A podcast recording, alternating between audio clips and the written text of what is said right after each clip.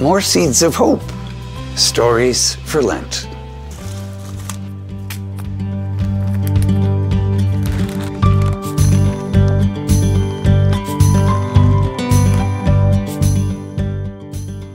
Today's story seed is The Child is Lost.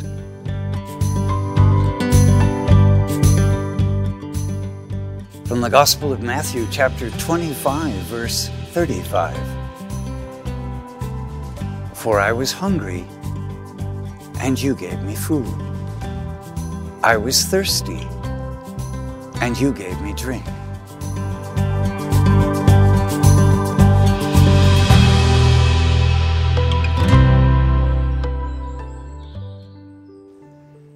Listen to today's story seed. The queen lost track of her child.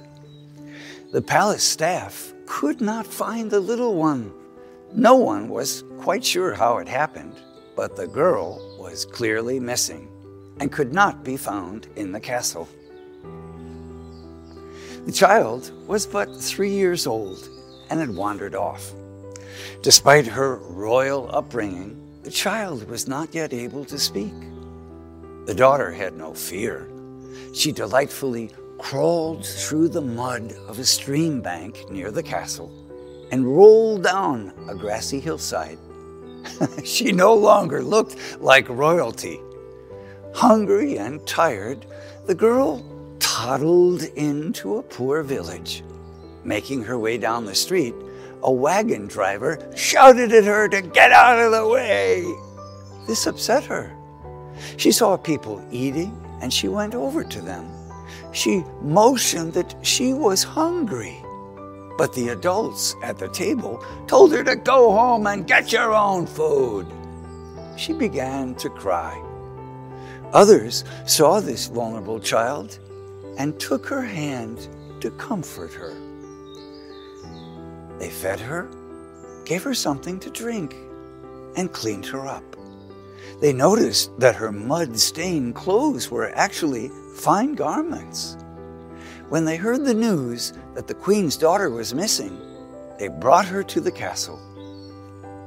The queen, the queen was overjoyed. She said, Whatever you have done for my little one, you have done for me.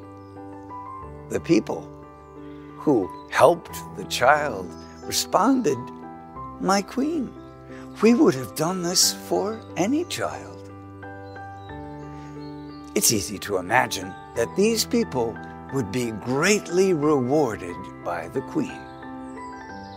When we think a bit more about the story, we begin to understand that the people received another, more immediate reward as well. It's what happens to us when we help others. Imagine what they felt when they saw this distressed girl stop crying, calm down, and begin to eat. The feeling from coaxing a child from tears to laughter should not be underestimated. We feel blessed and alive when we get to help people. During this Lenten season, we are all surrounded by people who are lost or in need of comfort or hungry for something positive or imprisoned by their circumstances. When we help others, we don't have to wait until God says, Good job, you have done this for me.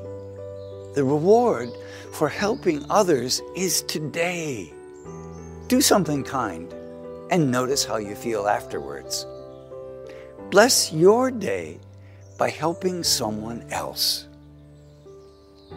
You won't need to look far. Opportunities arrive at your doorstep. Now, let's take 30 seconds to water the seeds.